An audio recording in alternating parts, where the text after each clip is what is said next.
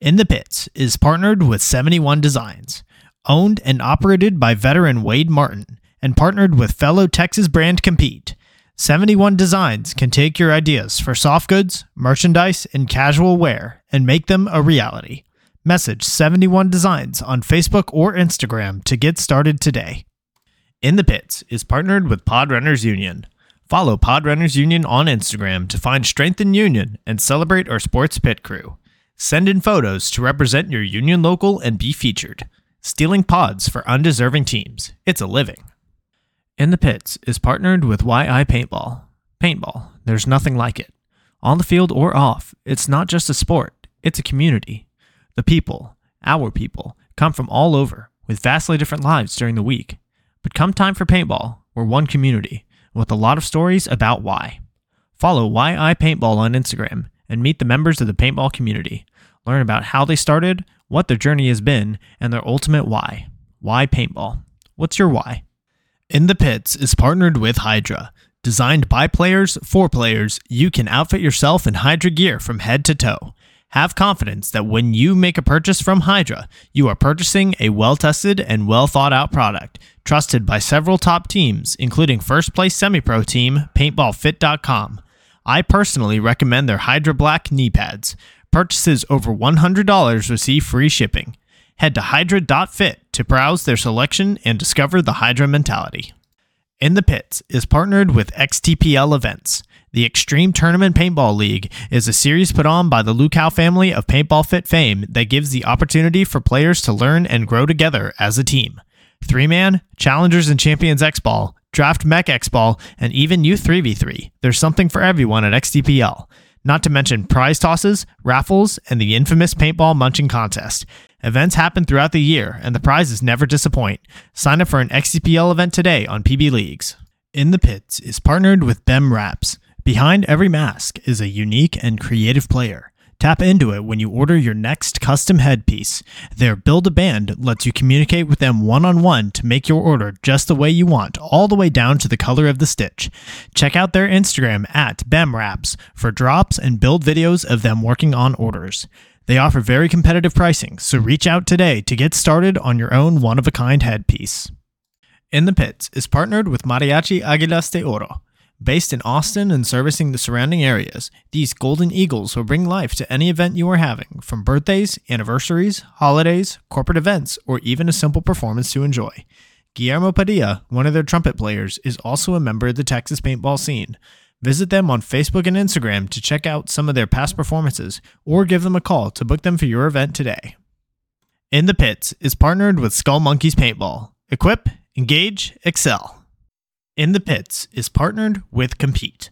Compete is a Texas based brand by Jell Stewart of professional team AC Diesel that provides custom jerseys, pants, headbands, straps, tech shirts, and any other soft goods to help individuals and teams compete at the highest level. Support Texas Paintball and message Compete on Facebook or Instagram and mention In the Pits podcast for 10% off your entire order. In the Pits is partnered with Get That Shot. Get That Shot now offers first in line photo and video editing, 20% off Get That Shot merch, and 20% off prints to all teams that wear the Get That Shot logo on their jersey. Message Get Dat underscore shot on Facebook or Instagram to become a Get Dat Shot program team. In the Pits is partnered with Paintball Kumite. Paintball Kumite is a program designed by Colt Roberts of professional team San Antonio X Factor to take paintball players of all ages, experience levels, and skill groups and mold them into champions. The program breaks the game down into small, easy to learn sessions designed to help you master the fundamentals so that you can elevate your game. Newcomers to the program get a free one hour introductory class when mentioning in the pits. To sign up for a class, message at Paintball Kumite on Instagram.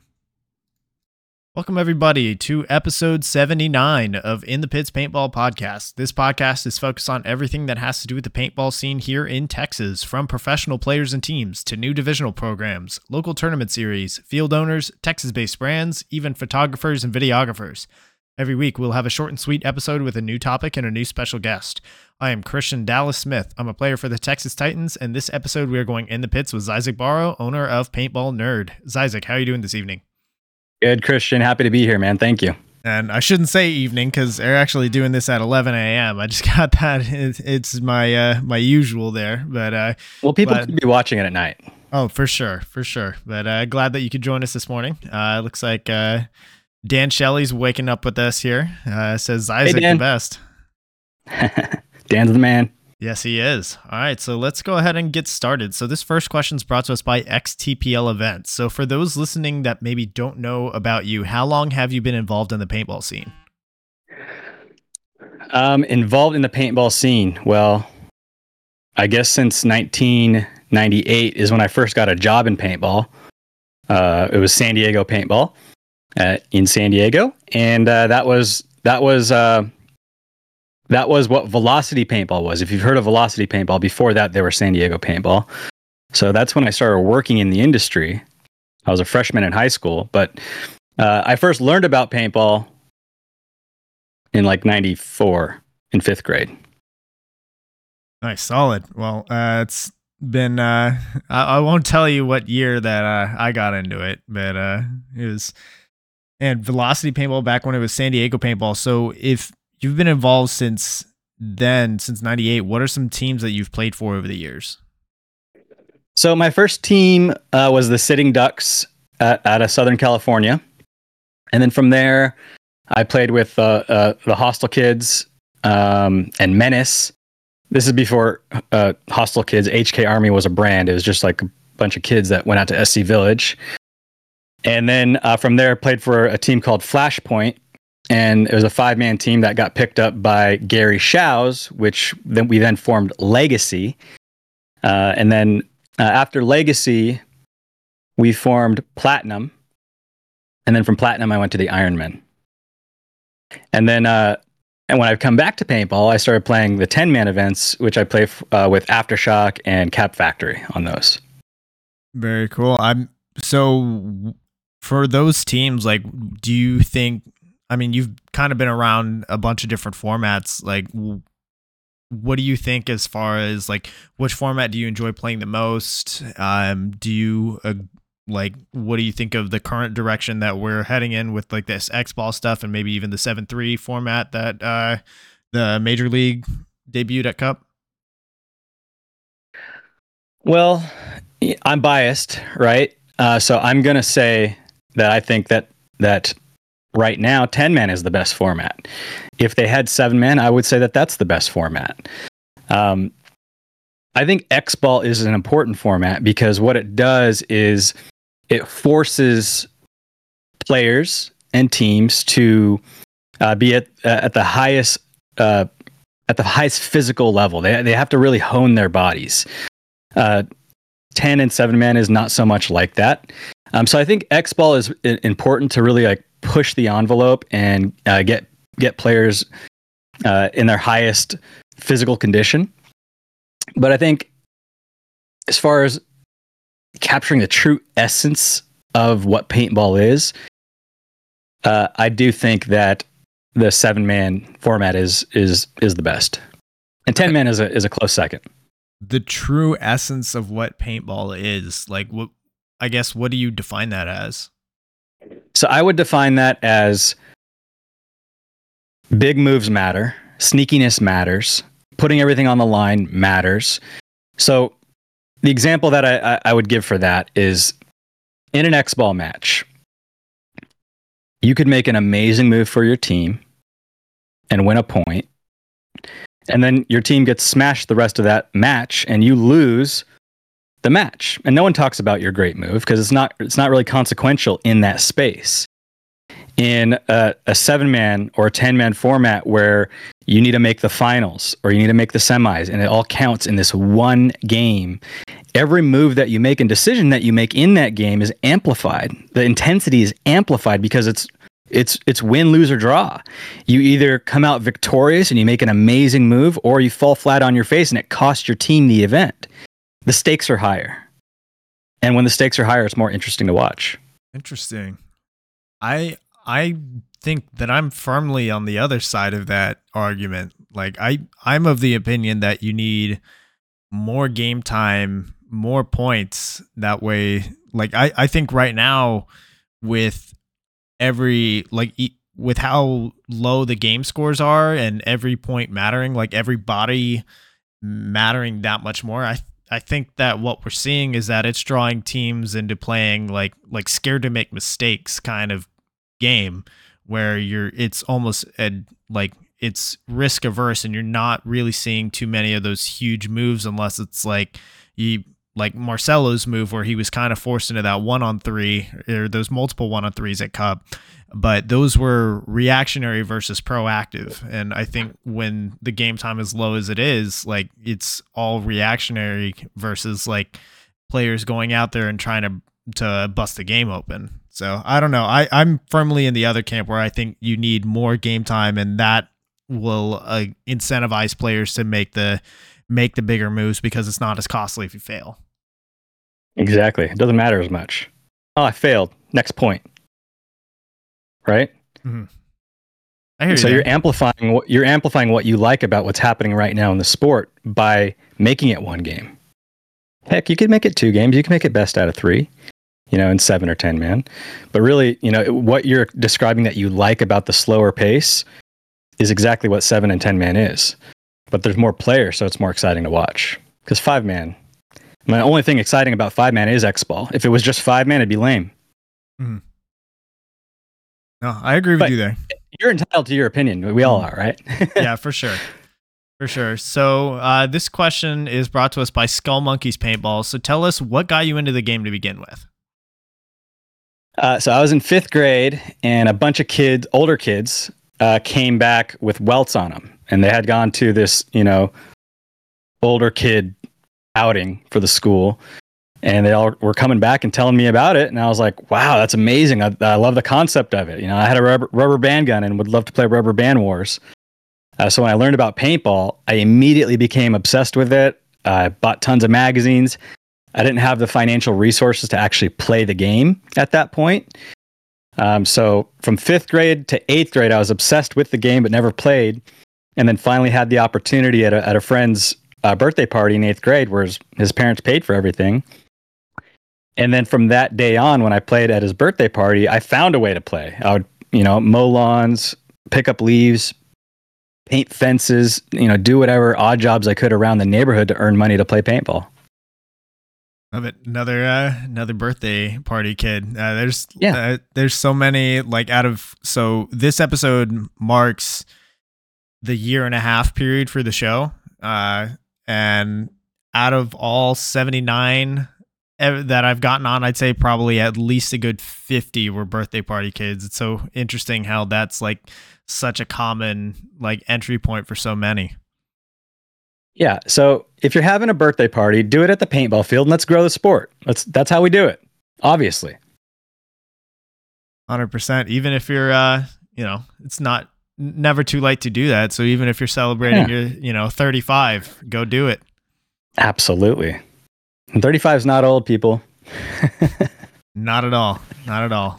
So, uh, this next question is brought to us by Pod Runners Union. So, throughout your time in paintball, what are some things that have changed within the scene, either for better or for worse, over that time? Everything. You know, everything has changed since then. I mean, there was no such thing as eyes in a paintball gun. So that's a, been a huge development is the the invention of anti-chop eyes. Uh, I believe Eero Kakala, Eggy, invented that, or at least made it mainstream by putting them in angels. Um, guns have become more technologically advanced. Uh, the formats have obviously changed, and I don't say anything for the best or for the worse. You know, it's it's all one big timeline, right? We're all in this thing, so changes are changes. They're not positive or negative. They just they add to our testimony of uh, of paintball eventually becoming mainstream and you know something that uh, everyone adopts. So, but yeah, the game's changed a lot. There's we could talk about that for hours. Yeah, definitely, especially like from like the early 2000s uh, when you were playing professionally to to now. I feel like it's just uh, almost well, I wouldn't say unrecognizable, but so much has changed that uh, it.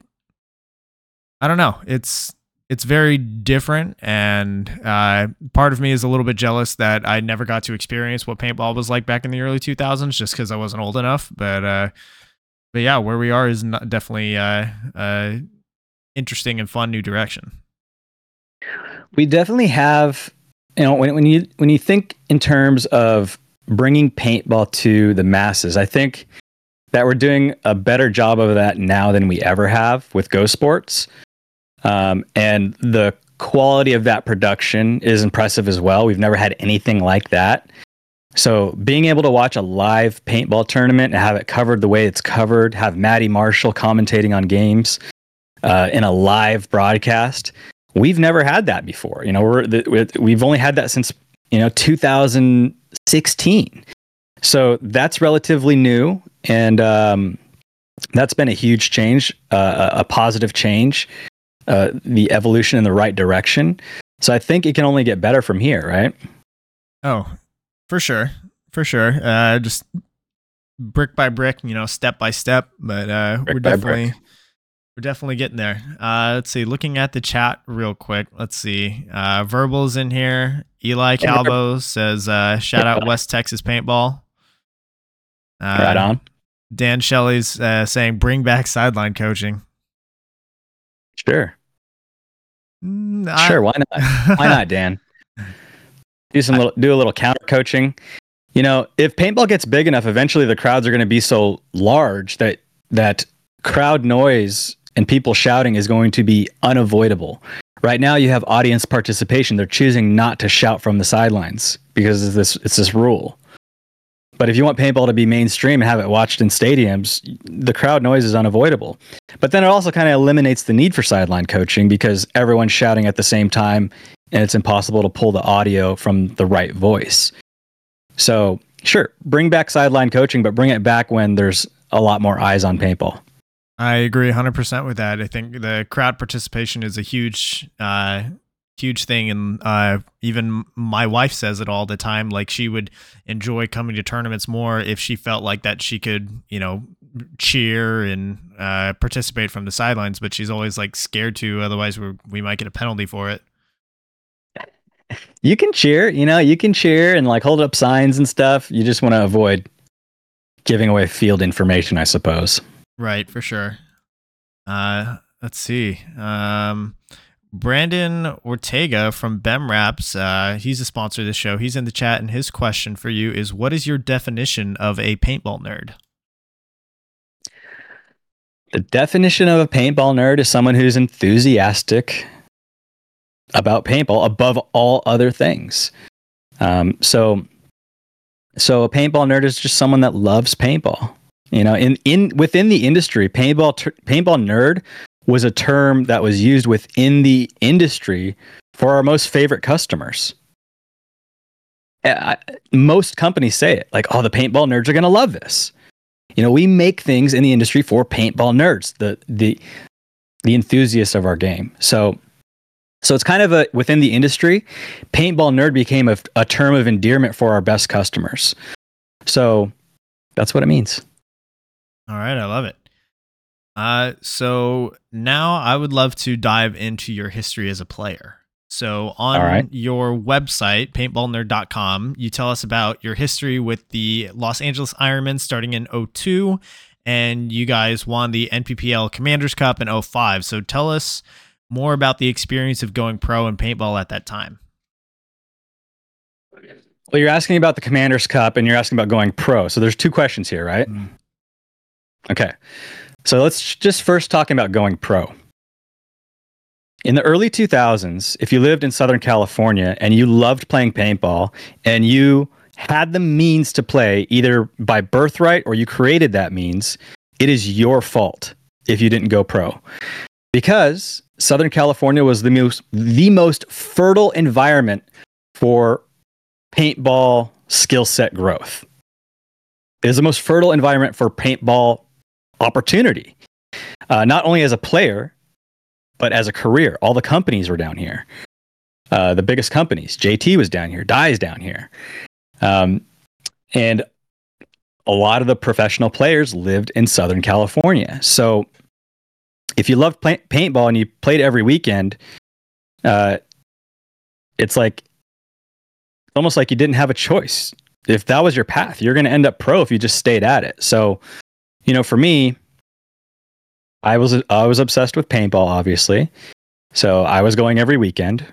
You know, my sphere of influence is Southern California paintball players, which are a lot of pros. And Dye was here. So I got a job at Dye too. So I, you know, it's basically like I'm I'm I'm making these moves to put myself in a position where it's like almost like the result is inevitable. I have to really f up for for it not to work out the way I want it to work out. So um, it's a lot easier to achieve your goals in paintball if you're surrounded by those opportunities, right?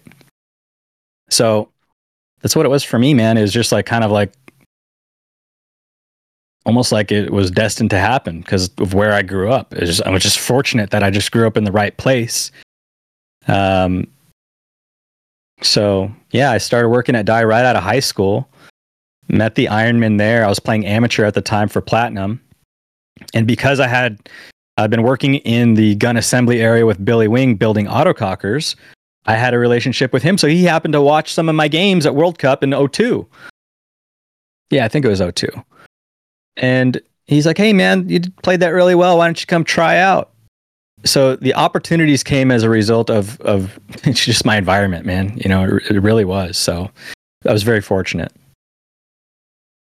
And uh, Southern California seems to be like just such a huge hotbed at the time, and uh, I'm I'm curious if like I know currently Texas is often referred to as the mecca of paintball, um, and I would for those that were around for that kind of the heyday or what a lot of people called the heyday, which was like early 2000s paintball, um, comparing like what's going on in Texas right now to then, uh, and just seeing like what what all similar about it. Uh, Texas right now is definitely the mecca. I feel, uh, you know, you got a lot of teams there, a lot of pros, a lot of fields. I think, yeah, I think Texas right now is is what California, Southern California was back in the early 2000s. There's just so much opportunity to play, not only on the weekends, but the weekdays. You can go to Paintball Fit and play nightball. You know, there's no excuses. You have all these opportunities to play paintball and, and all these opportunities to get in front of professional players because a lot of them are there. So I would say that in, in a lot of ways, the, the Texas scene is, is, uh, it is the mecca right now. It is, you know, it's kind of like the hotbed of of professional paintball. Oh, it uh we definitely feel it. I mean, we just got paintball fit promoted into the pro league and which makes I think 5 teams from Texas in the pro league right now and uh you've got fit Austin Notorious, San Antonio X Factor, Houston Heat and AC Diesel. So that's uh definitely an impressive roster right there and I think For sure for the for the looking back at what teams got promoted, I think three of the last four were from Texas because you've got Diesel, then it was the Hurricanes who played divisionally in Texas uh, in the USXBL, and then uh, Notorious and Fit. So uh, it's been we've been finally seeing like the fruit of the the labors of what's been going on in Texas over the past five years. Yeah, isn't it a beautiful thing to watch? You know, just paintball become really huge in your area. It's got to feel good. You know, here in Tennessee, it's relatively small. You know, there's not there are no pro teams here. You know, and uh, but I remember what that feels like, Christian. You know, like you're excited every weekend, maybe even a little bit on Wednesday nights. You know, Wednesday mornings. So definitely. Uh, so this question is brought to us by BEM Wraps. So, kind of talking about that, that what everybody or what many people refer to as the heyday of paintball, that early 2000s. Do you agree with that statement? With the early 2000s kind of being the the biggest point in paintball?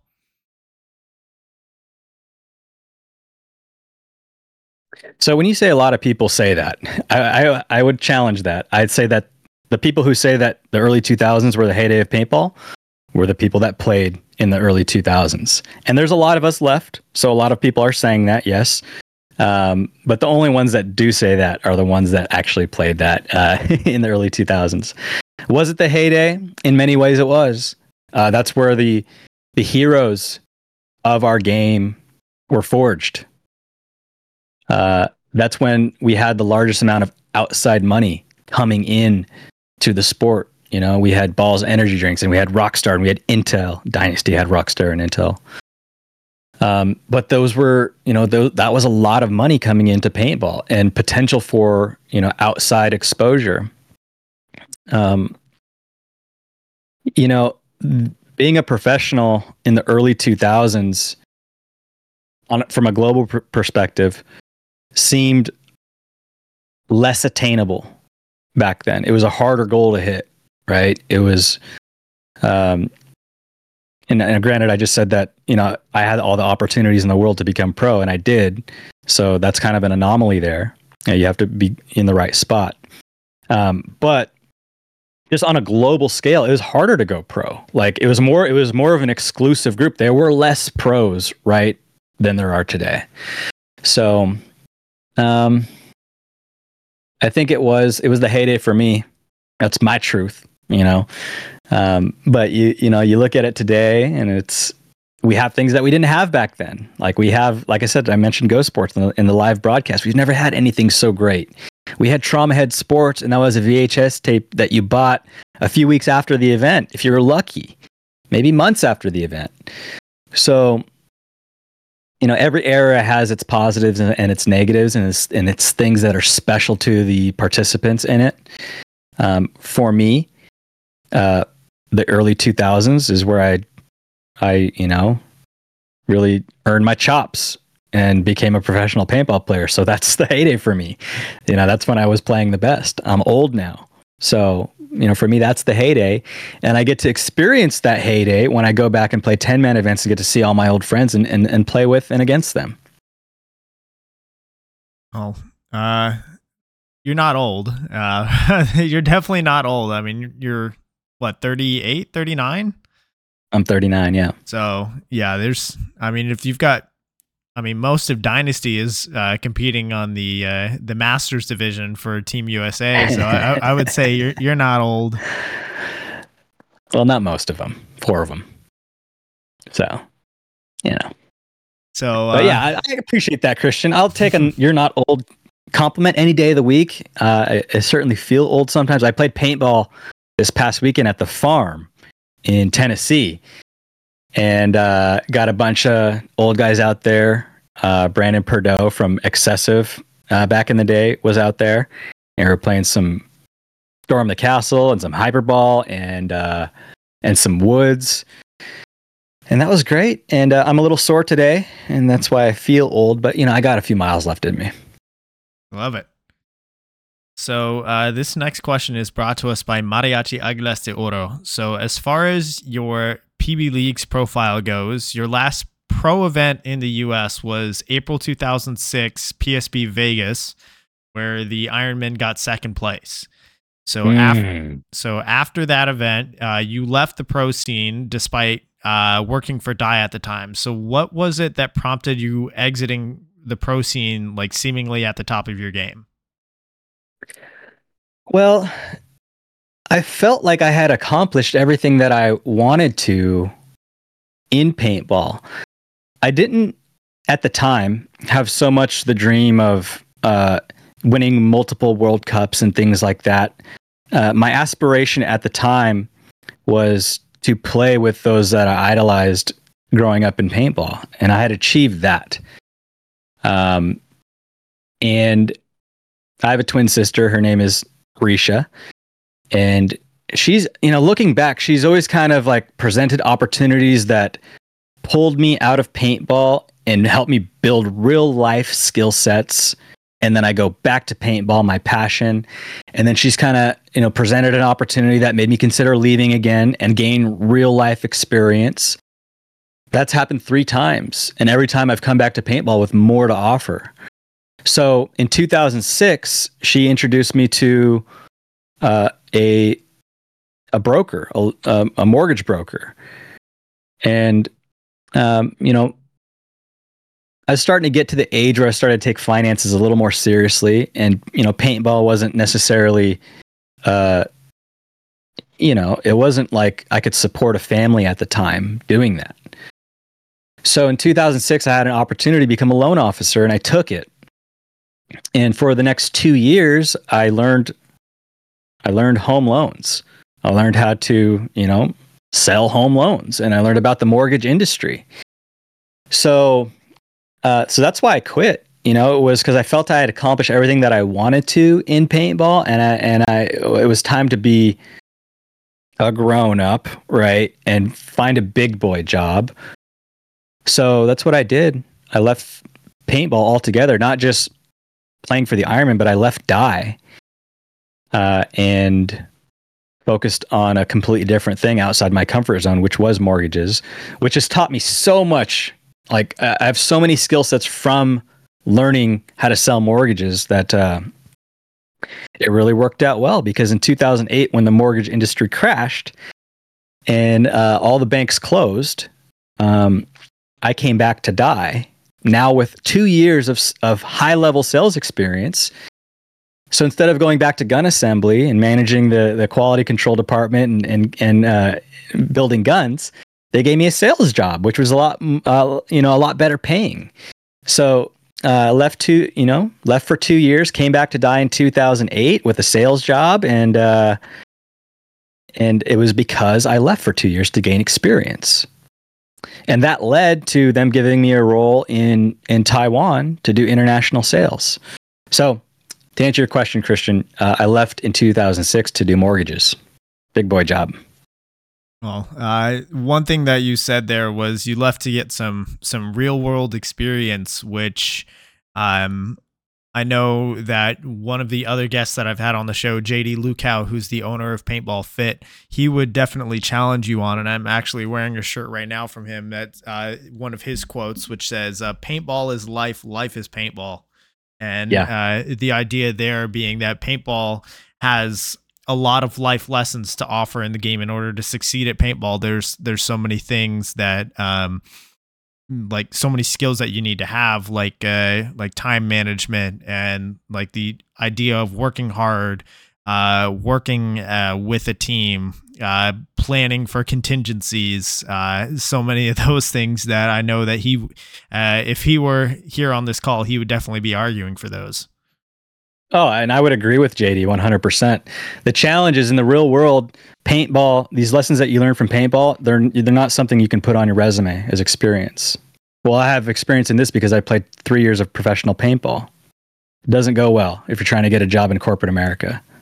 Real job in corp, you know, you know, corporate experience is what is what gets you jobs in corporate America. So paintball does teach you all these things, but it's it's uh unless you're pursuing a job within the industry, it's hard for, you know, for people to see value outside of paintball. Right. I hear you there. Uh, so this question is brought to us by Paintball Kumite, which is uh, Colt Roberts' training regimen that he yeah, offers. Cool. So uh, I want to hear a little bit more about your uh, time overseas in Taiwan working for Dye doing uh, international sales. So what was that experience like? incredible. Uh, that you, you so much about people and yourself and society and the world by traveling abroad. So, like I said, I came back to uh, I came back to Dye in 2008 after the mortgage industry collapsed, and I got a sales job. And after doing sales for a couple years, I had the opportunity to do international sales in Taiwan. The catch was you have to move out to Taiwan, uh, and that was a huge step outside my comfort zone. But ultimately uh, uh, it was an opportunity I couldn't pass up. Um, you know, like they moved me out there. They moved me out there. They put me in an apartment. They paid for my vehicles. Like it was an opportunity of a lifetime. And I'll tell you what, looking back on it, I I I just came short of squandering that opportunity. I almost did due to my attitude. Um, and that's you know a valuable lesson that I learned about living in the moment. and and just soaking it all in and enjoying yourself because the whole time I was there, the majority of the time I was there, I was homesick and complaining about the pollution and this and that and the food and this and that. And I miss home. I miss San Diego. San Diego is the greatest place ever. You know, they say hindsight's 2020, and it certainly is in this case. You know, I felt, you know, after it's all said and done, I wish I was more mature going into that adventure. And I think I would have gained so much more. Uh, I gained an incredible amount. Like I said, I learned a ton about myself and the world and different cultures. But if I had just stopped and really said to myself, look where you're at because of paintball. You live in Taiwan right now because of paintball. Enjoy this.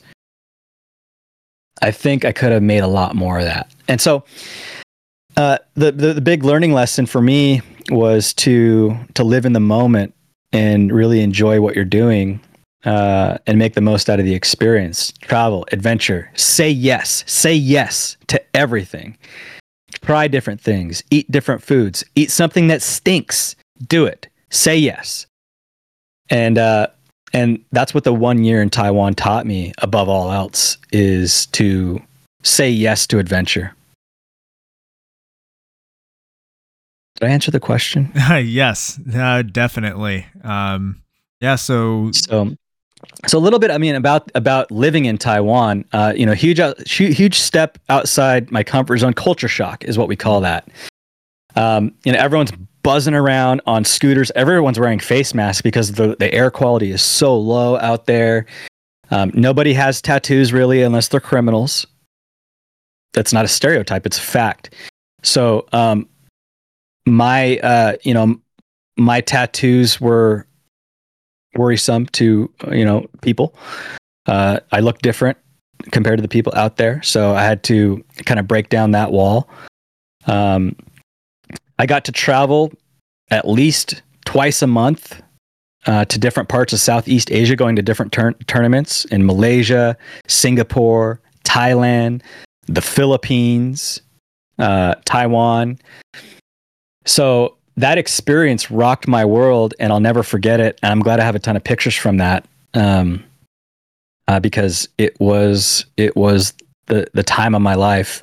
It, even you know, even though I didn't have the right attitude about it the whole time, it was still the time of my life. And I would recommend anyone, if you have the opportunity to go live abroad outside your comfort zone in a place that's completely uncomfortable, go do it and grow and be a better man or woman. I want to ask you more about like specifically the paintball culture in Asia. Like we don't get very much, if any, like news or uh, like media footage outside of like uh, maybe some posts in the in magazines, but other than that, I don't know very much about paintball over in Asia. So, what can you tell us about the paintball culture over there? Uh, you know, Christian, I probably can't tell you much about it now. I haven't been there since 2010, the end of 2010. Um, what can I what what can I tell you about it back then? Was it was super enthusiastic. It was a growing sport. You know, people really starting to to to get into it. Um, you know, paintball in the United States is it's still pretty much a wealthy man's game you know, if you are if you don't have the financial means to play this game, you're not going to be able to play it. It's just the reality of it. It's kind of like golf. You can't, you know, can't buy the clubs, you can't play the field fees, whatever. You can't play golf. It's an expensive sport. That fact is amplified in Asia. Um, wealthy people play the game in Asia because it's difficult. It, at the time, it was a lot more difficult to get gear out there. So if you even had gear, it's because you had dispo- lots of disposable income. So, um, so that's what it was. You know, it was just really cool, and uh, the scene was growing. Everyone was really enthusiastic about it. A lot of camaraderie. I didn't see any fighting out there or anything like that. Just you know, just people loving the game. So I, I, I wonder what it's like today, you know, 13 years later. I'd love to go and see it, but I don't know what it's like now. It would be uh, cool to get involved with. I know that I, I do have a listener from over there, uh, Nima Razavi, uh, hits me up from time to time. Uh, I know that name, and I th- I think he's connected with. Uh, he, I I don't think he's a professional player, but he's. I want to say he's from Iran. And I know that name. Gosh, and I forgot about him. You just mentioned him. He's asked me for a logo a couple times. Nima, I'm sorry. I just got reminded of it. I owe you a logo. I believe this is you that I'm talking about. I'll get it to you. Shout out to you, Nima. So, so uh, yeah, looking. So this next question is brought to us by Why I Paintball. So after uh, 2011, at least looking on your, uh, from what I could do my research on online, uh, you left Dye and you seemingly took a long break from paintball in general. So what was it that made you leave, and what was it that brought you back into it? Yeah, great question. So I mentioned my my twin sister Risha, who's kind of presented opportunities that pulled me away and and uh, away from paintball, and uh, and this was another one of those instances. She got connected with the guys from Flip This House, a TV show about flipping houses, and they had a real estate education company that that taught you how to invest in real estate called Fortune Builders. And she's like, "Hey, you know, you just got done at Taiwan. You know how to go. You know, I I think this opportunity would be a great fit for you. It's very lucrative. Check it out. So I did. You know, I decided to do it again. You know, paintball is always my passion, but you know, the the the lure of a big paycheck got me again, and the lure of a, a responsible rah, big boy job kind of got me again. So uh, it got me for a while this time. so it basically got me till COVID. So I was uh, doing real estate investing education basically from 2011 to 2020, 2020, and uh, and so I built a real estate investing business. I was working for Fortune Builders as a a, a coaching director, uh, selling real estate investing education, and I thought I was going to do that forever, Christian. I thought that was going to be it for me. I really enjoyed it, but I wasn't passionate about it like I was with paintball. But the thing was, at the time, I never viewed paintball as as a vehicle to be able to support my family. Always just this hobby, this thing that I'm passionate about, but never something that's like I'm going to support my family with paintball. So so I was working with Fortune Builders, and this is a seminar based business, which means they market for a three day seminar where you can learn about real estate investing. Hundreds of people show up to these seminars to learn. And then, you know, after the events, we continue to, to teach them how to invest in real estate. So when I say seminar based, I mean you need asses in seats to grow the business. COVID happened asses in seats were no longer a thing. You can't have these events, right? You can't have a bunch of people in a ballroom in a hotel this close together. It just doesn't work anymore, right? Killed the business. Fortune Builders is still around, but it killed the seminar aspect of it. Um, and me being a commission salesman, uh, I would sell coaching for real estate investing and I'd get commission off that. Uh, the opportunity to sell that coaching obviously dwindled up because no more asses in chairs, right? Couldn't get mm-hmm. people to the seminars. So as a result, the money stopped coming in. You know, the high income in real estate investing education stopped for me, and then it be, I became less passionate about it. You know, I said, you know, this was great when I was making money, but now that it's it's not that great, you know, I want to do something that I'm passionate about again. So, my guardian angel you know, he's not really my guardian angel, but you know, he really rescued me. Is Brian Benini. Brian Benini, he's the uh, he was the art director at Dye Paintball, and he went off and formed his own company called Push, named after his famous paintball movie Push. Uh, that was uh, released in I believe 2000, maybe 96, something like that. Um, so Brian Benini started Push, and he had Chris Lasoya working with them, and Michael Gilbert, and Matt Schuster, and um, and Mikko Huhtinen. And uh, I was talking to Brian. I went and visited the warehouse a couple times, and he had a need in sales. And I thought, you know, I got experience in sales. Let's, uh, you know, let's see if we can make this work. And I say, let's see if we can make this work. But really, really, Brian made it work. Brian brought me back into paintball. He said, What do you need to do this? He made it happen for me and gave me a job at Push as general general manager, which is a fancy title. Um, but really, my responsibilities were everything because I would go to the, I was the only full time employee at Push at the time. I would show up, open up the warehouse, do all the, the retail orders, do my sales calls, clean up the warehouse. You know, I was responsible for for everything. Um, so so Brian Benini is the man, dude. Brian Benini made it happen for me and got me back into paintball, but made it possible for me. Like he he's the one who who really made paintball a career for me. He's like, what do you need to do it? What makes sense for you? And he like he made it happen. And I know that it wasn't fully within his means to make it happen. Uh, and he did it for me. So, so Brian Benini, I got to thank him for, you know, for bringing me back into the game because when I joined Push, that's when I got a fire to start playing again. And, uh, and, you know, I got connected with the OG Ironmen who were sponsored by Push and started playing 10 men with them. And uh, that eventually led to playing with all my buddies on cap and some of my ex teammates on aftershock. So like push is where it all started uh, uh, restarted for me. I love it.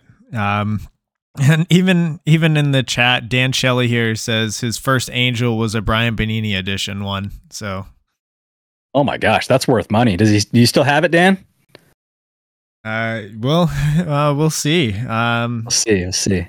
Yeah. Uh, so, man, uh, just get getting back into it. It's it's crazy how the opportunities sometimes just fall into your lap like that. Uh, within paintball, I kind of have a similar uh, experience with project after I left. Uh, after I left teaching in uh, June, I just got the call a month later from Archie. Uh, he was like, "Hey, do you have an air tank so that we can test this gun that we put together? Also, do you want a job?" and it's uh, it's been uh, pretty great ever since. Uh, let's see, Dan Dan's in the chat. He says he wish he sold it a long time ago on PB Nation.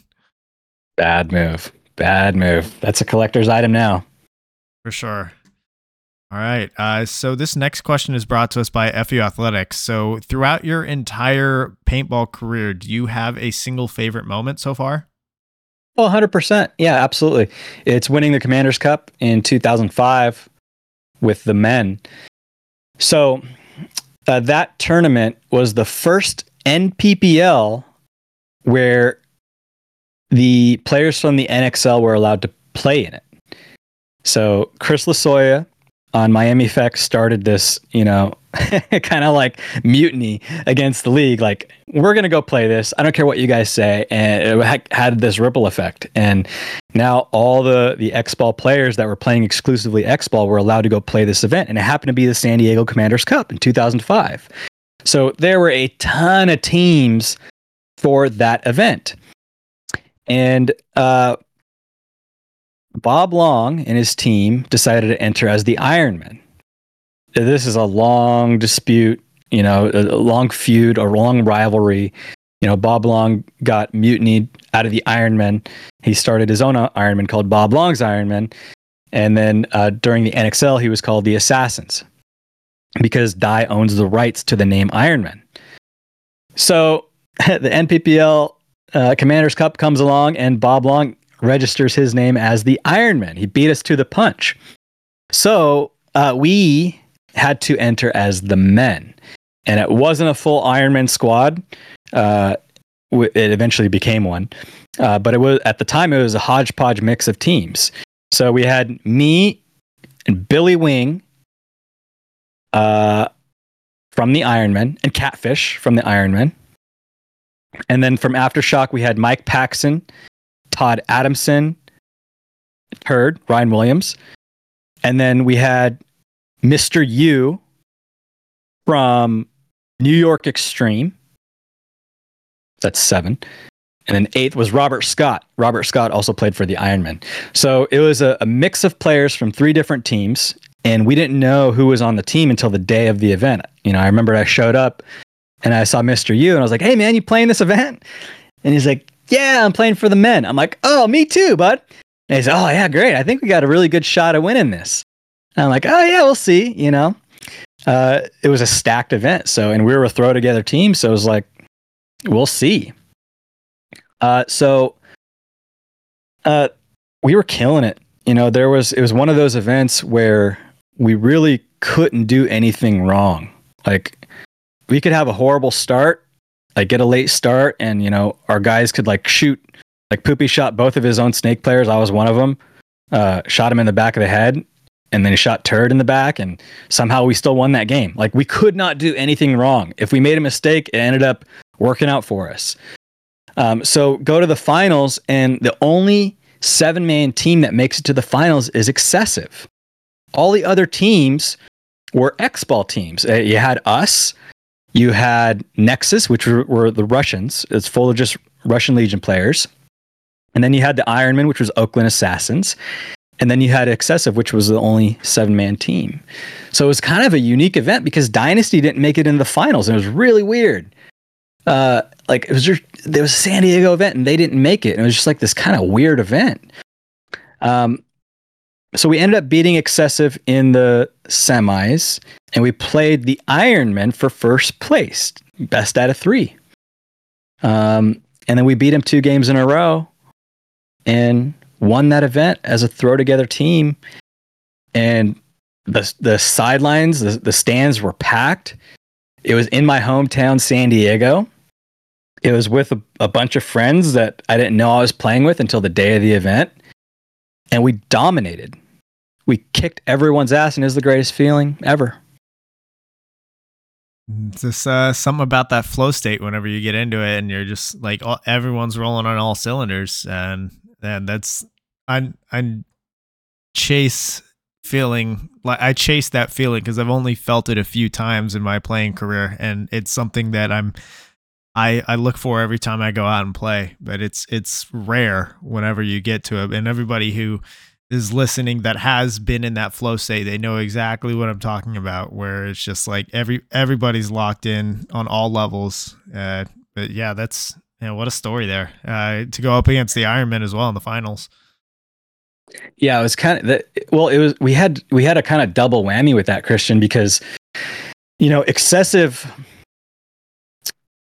was forged in mutiny right so all these excessive players used to play for the Ironmen, and you know, at the end of 2003, they left and formed excessive, which that sucked, right? Because Ironman had to rebuild, and it was like me, Billy Wing, and Eric Roberts, and Catfish, and Art Dela Cruz left on the, and Matt Schuster was left on the Ironman, and uh, that was it, man.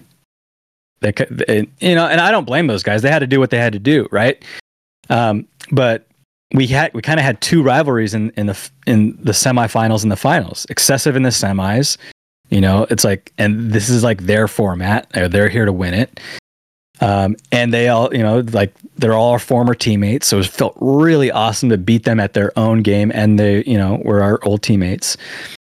And then, you know, the the win against the Ironmen in the finals just had all this nostalgia to it and all this history behind it because of the the the controversy and you know the, dis- the dispute over the name and uh, made for very odd commentating. Right, the Ironmen versus the men. That's silly, right? And, and really, like the men are the Ironmen, and the Ironmen are Oakland Assassins. So it was really weird, but awesome to to win in that context. You know. For sure. And Dan's in the chat here asking uh, if that was still with the Dye Angels or had you switched over to the DM4s by then? DM4s. DM4s. Yeah. I think at that event we actually had DM5s. Ooh, there we go. Mm-hmm. Mm-hmm. All right. Machine guns. So let's see. Looking, I'm going to look back over in the chat because there's been a lot going on. Let's see. They were talking about uh, verbal is saying, uh, and your comment earlier about paintball on Wednesday, uh, saying Wednesday is the best day because nothing hits like paintball in the middle of the week. Yeah, yeah, he was saying that when I was speaking with him as well. Yeah, like, you know, uh, we used to play paintball a lot in, in Southern California uh, during the week uh, uh, weeknights, Wednesday night specifically, or could have been Tuesday night. Um, but there was this place called the Adrenaline Zone in Murrieta, which was about an hour and 15 minutes away from us in, in Southern California. So uh, it'd usually be me and uh, and Yosh and Oliver and Alex and Marcus and BC. Uh, and uh, sometimes Billy Wing would come out and we'd go play indoor pickup games. Uh, it wasn't actually an indoor; it was just like an enclosed soccer rink with with like pea gravel on it. So it wasn't like in a building; it was just enclosed uh, enclosed space. And we used to go down there Tuesday and Wednesday nights and just break up the week. And it felt amazing to come home, you know, after playing night ball and uh, knowing in a in a few days it's the weekend and you're going to play paintball again. And I, all of that makes me wish I lived a little bit closer to Fit so that I could uh, experience that night ball. But uh, I, I, know what I know what it must feel like. I want to experience night ball too. I also also want to play that Fit Mech X. Mm. Yeah, I can definitely recommend it. I mean, uh, XTPL, they are a supporter of the show, but uh, JD Lucow, uh, he has created something truly special uh, for not just the DFW area here in Texas, but for paintball, like the entire scene nationwide. Uh, what he's done with Paintball Fit and with XTPL is definitely a model that uh, other field owners should look to uh, when trying to build their own communities wherever they are. Field of Dreams is what they call it. Yep, and it's well deserved too. Mm. Uh, let's see. Looking at the chat, anything else that I missed? Uh, uh, Dan Shelley says uh, pro back back in the day also meant global travel. Yes, it did. Uh, see what else is in here. Uh, talking about Nightball. Let's see. Verbal says uh, Nima, the Iranian paintball super fan, his love for paintball is unmatched. Definitely. Um, Nima, if you're on, if you're listening, I, I, I remember you, and I'll get you a logo for sure. All right. So uh, this next question is brought to us by Hydra. So in 2021, mm. uh, you started Paintball Nerd along with Miko. So what can you tell us about like what is the mission statement of Paintball Nerd? It, I didn't have one. I still don't have a mission statement. And I will say that the mission, actual mission of Paintball Nerd is, has evolved two or three times. Um, so I was working at Push when I started Paintball Nerd, and I originally started it as a creative outlet. I like to write. Um, and that's what it was. I just, you know, I just wanted to have a creative outlet, and all I did was write blogs. And I, and I discovered I didn't like writing as much as I thought I did after I wrote five or six articles. And I kind of it didn't it didn't scratch the creative itch that I thought it would. Um so so you know it it just kind of I just kind of stopped doing it. You know, like Miko helped me out a lot with the branding and and he continues to help me out this day with the with the direction and content ideas. Um, the logo came as a result of uh, my buddy Brandon Lambertson. He used to play for Infamous. Uh, I told him I wanted a logo that looked like the nerd emoji, you know, on your mm-hmm. phone, but it was wearing a paintball mask. And I, I, he drew the like the logo that you see here today with the bow tie and everything. I like I think he drew it like pretty much first try, like first try. He sent it. I'm like, that's it. That's the logo that we're going with. Um, and then uh, and then Miko would help out, out with like, oh, write this article, this article, or here's this piece of news, release this. And um, after a few months, Christian, I just I I, I it just wasn't what it didn't turn out the way I wanted. So I kind of just stopped doing everything for a year. Like I just stopped. Uh, and then about one year ago, today, I decided to do something with it. You know, I thought like paintball nerd's a really cool name, and you know maybe there's another way I can I can reignite this and start you know like start m- making things, uh, keep making things, and I can have a creative outlet.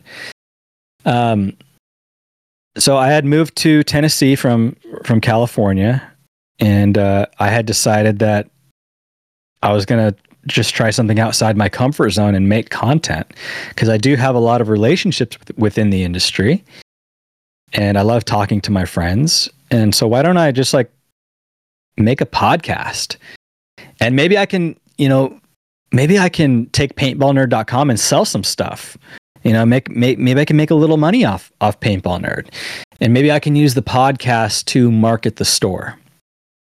So at that point it evolved from a creative outlet into a potential business of my own in paintball which is kind of a dream. You know i've, I've worked for other companies for so long and contributed that thought why not do something for myself? You know it's got got got me on it you know?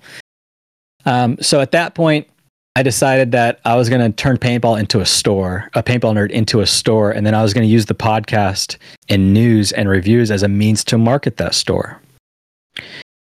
I had no idea at the time that the the content was what really was going to make paintball nerd popular, not the store. So, you know, now I've kind of realized that there are really good places to buy paintball gear where you can buy from every single brand on the planet in one location, get free shipping, and great customer service. These stores exist. And then I started to calculate how much how much how much resources it would actually take to compete with these stores. You know, just to just to for example, support my family. How much would I need to sell? Um, you know, at 30% margins, if you're looking to make a million dollars a year, you got to sell $3.5 million worth of paintball gear. And that's at a 30% margin, which is above average, right? For paintball. So I started to look at that and I thought, well, I don't have $3.5 million to be able to acquire the inventory necessary to make a million dollars in sales. So I thought,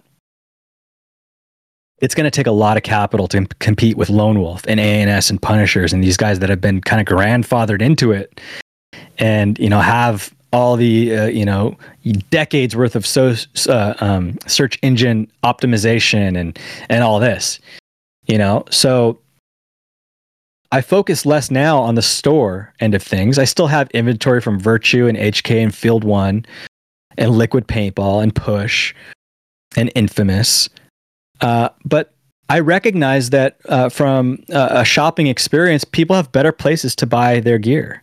They really do. Um, because if you want something from a brand that I don't carry, you, you're SOL if you're buying from me.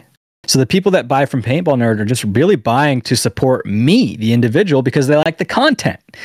So I thought the content is where it's at. You know, that's that's you know that's really what it is.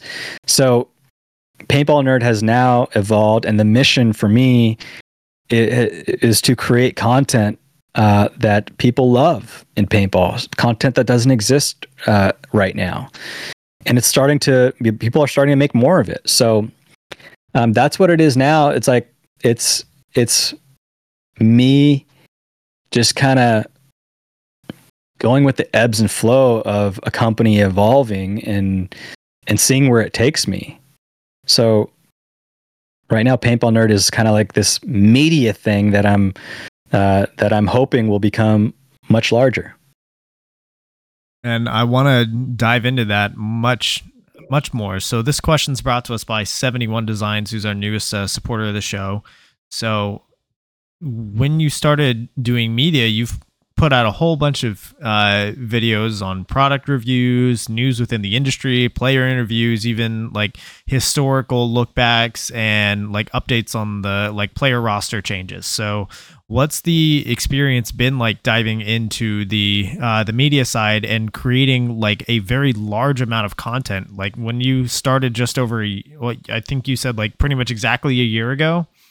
Um, like yeah. you've you've put out a ton of content and a ton of videos since then. So what's the experience been like creating it all? Uh, trial by fire. So Uh, when I started, when I made the decision to start posting content, I didn't even know how to make a reel. I didn't know how to post on my story and put a link on my story. I didn't know how to tag anyone. I didn't know what hashtags were.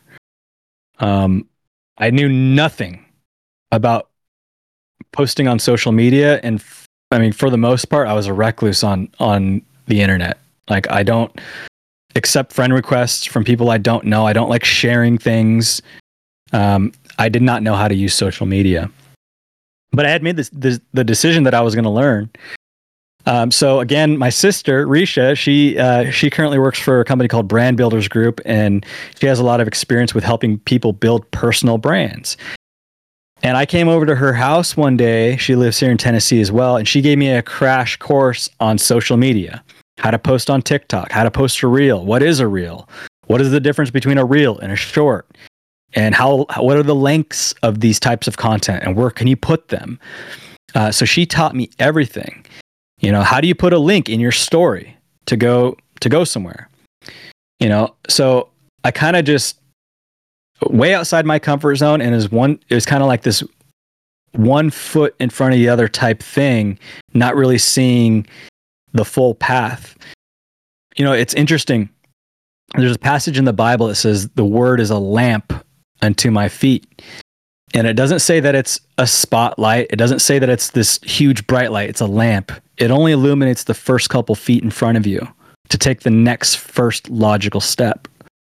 Um, so that's what I did. You know, I kind of just took it slow. You can see the evolution of my Instagram page. You can see it kind of goes from not great to you know to to getting better to getting better. You can see the evolution of it. I haven't taken down any old stuff.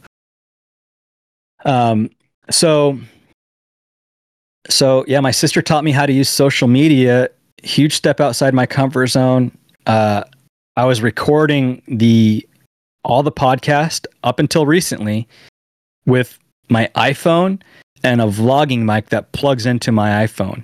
In fact christian this is the first podcast that i've done with better equipment. I've got a better camera now. I've got a microphone. I've got lighting all around. Um, so uh, this podcast that I'm doing now is actually, you know, it's part of the paintball nerd evolution, and this is the first time that we're seeing an, an evolution in the studio, uh, the paintball nerd studio. So, um, so what it's it's been it's been a whirlwind of learning skill sets and uh, stepping outside my comfort zone and um, and trial and error. And thank God for the people that are in my sphere of influence, thank God for uh, everyone within the paintball industry that supported me on this journey. You know, when I first started doing interviews, Billy Wing, Billy Saransky, uh, Oliver Lang, Yosh Rao, Alex Frazier, Rainey, Scott Scamp, uh, Scott, uh, Scott Kemp, like Chris Lasoya. I didn't have anything. I had nothing, and I'm like, "Do you want to do a podcast with me?" And they they just said yes. You know, they did it. Like the the people that put me, I can't forget the people that put me on the scene because you know they they made it happen for me. Paintball Nerd was nothing, and they decided to come on my show anyway. And it was because of them, you know, because of my guests that the following grew, and it grew quickly. So I got I got to thank everyone that supported Paintball Nerd early on and decided to come on the show.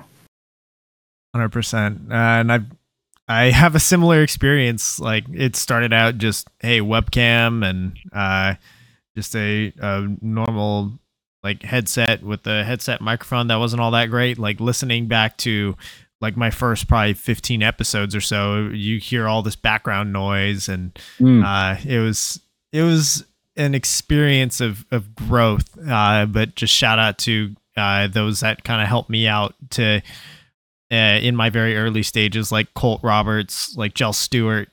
Um, who else was on there? Uh, Thomas Fust, uh, one of my teammates. Um, uh, Carlos from Get That Shot. Uh, it was a big one. Uh, just all these guys that helped me very early on and uh, stuck with it and believed in it. And also just all of the guests that have come on have been really cool. Like, uh, you know, just the not just the pros, but like all of the divisional guys, the market, uh, the media guys, the the vendors, just everybody that's come on, and this has been a steady growth, and here we are now. Love the community, man. It's it's really what makes it, right? For sure. Yeah, and verbal here is in the chat. He says, "I was gonna say I don't remember the radio Isaac voice when I was just on." Verbal, I got a new mic. You see this? I haven't changed my voice at all, but I have a better mic. You're used to hearing me on that little vlogging mic. So if I sound like I'm on the radio right now, uh, it's this technology. It's not my voice. I haven't changed it at all. mm-hmm. And uh, e- Eli Calvo in the chat, he's saying now we can't see the autococker on the shelf. That's a problem. That's a problem that needs fixed. I'm gonna lower. I'm gonna. I'm gonna bring the autococker down just one shelf. Um, but normally, you know, when I'm when I'm doing my podcast, it's split screen. Right now, we have double widescreen, so I do double full screen, and uh, you you would be able to see the autococker on my show. Gotcha. So, well, uh, I feel honored that you're debuting all this extra equipment on my show. Uh, so appreciate that. Oh, my pleasure. Thanks for letting me test it out. Uh, so this question is I'm um, looking in the chat. We do have a question from Eli Calvo. Uh, right. He asks, um, did so referring back to the uh, video that you did with Will Ball for Soup. Uh, yeah. Did you? Uh, was there any fallout or flack that you caught from uh, being like in the middle of all of that? No, um, I think that's um, for a little bit. Scotty was upset with me. You know, uh, he felt like that I may have um, prodded a little bit too much to get him to say things, and I think I did as well. You know, looking back on it, and I told him going into it, you know, Scotty, we're going to put some people on blast. You know, I want you to deliver Will Ball for Soup. You know, I want you to do that. And normally, his stuff that you know his content that he does is scripted out. So he says some crazy stuff, he reveals some crazy stuff, maybe some pisses some people off, but he's not just kind of flying off the cuff and just, you know, s- saying whatever. There, you know, he's not he's usually filtered. Um and w- on my show he wasn't filtered at all and you know that's that's because I kind of pushed him in that area. Um so the only fallout that I had was him kind of like, man, I'm catching a lot of flack for this interview um, and things that I've said within the interview. And I was like, I'm sorry, that's not my intention. He ended up losing his job at American Paintball Coliseum, which is definitely not what what I would have wanted. You know, I, I'm actually a fan of Scott. Um, I think that he his character that he's created is super engaging to me. Like I I kind of like look for like when he posts something, I click on it right away. Like, what did Scotty say? Um. Uh. So I like Scotty, and I know that he brings content that maybe and breaks news that shouldn't be broken, but there's a demand for that. Um, but I from from inside the industry, the only you know the only person that's really voiced any kind of um, you know challenges with that interview was Scotty himself, kind of saying, "I wish I didn't do it," and I'm like, I I understand that. Gotcha. Yeah, I hear that there. Um, see, looking in the chat here, we've also got uh, messages from. Uh, Lastro Lopez. If you know of Scott Lopez, one of the best hair in the game, uh, if you head over, uh, I know he's a regular occurrence over on uh, Ryan Moffat's show. He feeds them some of the extra questions, but he he says uh, you guys should collab during uh, this upcoming season. Great, let's do it. All right, so easy. This, uh, so for anybody who has not seen your channel or any of your content, what is one video that you would strongly suggest that they go check out? Uh, I would strongly suggest that you search for your favorite pro player or industry leader. You know, search that name on my channel and and watch that. You know, because different strokes, different folks. There's different content for everyone. Um, what I'm most I would say that I'm most proud of, but which isn't the greatest production that you'll see on the internet, is my video for 10 Man. I kind of did this homage video for the 10 man format, um, which is the first time I've ever edited a video and made a video. Um, so, you know, it creates feelings within me when I watch it about nostalgia and, you know, the olden days and the players that are playing 10 man. Um, so for me personally in my journey, that's the video that I like to watch. But just go to the go to the Paintball Nerd YouTube channel and just search and and see what tickles your fancy. Something for everyone. Definitely, I think uh, I've thinking back to the videos that I've seen. Uh, I think my favorite was probably uh, definitely one of my local favorites, Colt Roberts. Uh, big supporter of the show, and uh, yeah, big fan of him. So it was it was fun to watch his video. I think he needs to do more Kumite sessions. I'll tell you that. But uh, I agree with that. yeah, I think there's going to be one coming up pretty soon to help uh, the local players here get ready for the uh, upcoming paintball combine, what's which is going to be at X Factor. So uh, we got to make sure that we have a good showing there. Yes, sir. Get that Kumite online. Get it uh get it going. More more paintball Kumite, Colt. Hundred percent. Yeah. So uh, this next question, uh, and uh, Dan was asking this in the chat as well. He asked, uh, "Do you have anything on the horizon for Paintball Nerd that you can give us a sneak peek about?"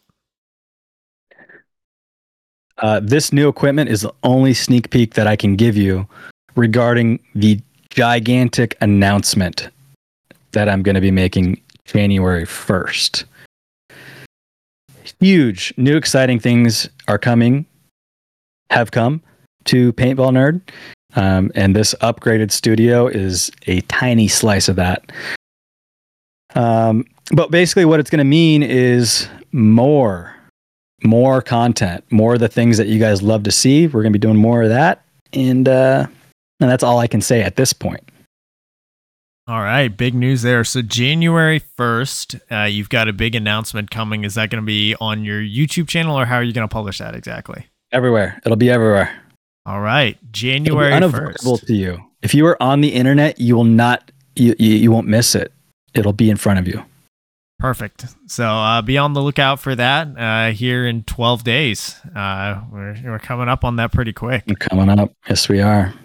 All right. So uh, this next question is one that I ask everybody that comes on the show just to help me uh, kind of get to know more about who's out there, maybe flying under the radar a little bit. So uh, this question's brought to us by Get That Shot. Message him on Facebook or Instagram if you're needing media coverage for the 2024 season. He's going to be at the full series for NXL, also at the full USXBL series. Uh, so hit him up, uh, become a part of his uh, Get That Shot program. Uh, so Zyzek, is there and and I know this question list that I sent you said Texas on there. I keep forgetting to remove Texas sometimes, but uh, so is there anybody in paintball, either teams, players, brands, or projects that have caught your attention lately? Who do you think deserves more recognition for what they're doing? I don't think anyone deserves more recognition for what they're doing. I think we all receive the allotted amount of recognition.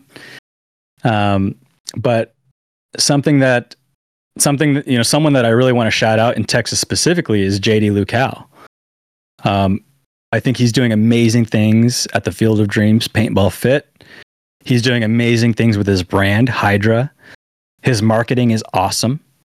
His his team obviously is awesome. Um, and and I think that they receive due credit for that.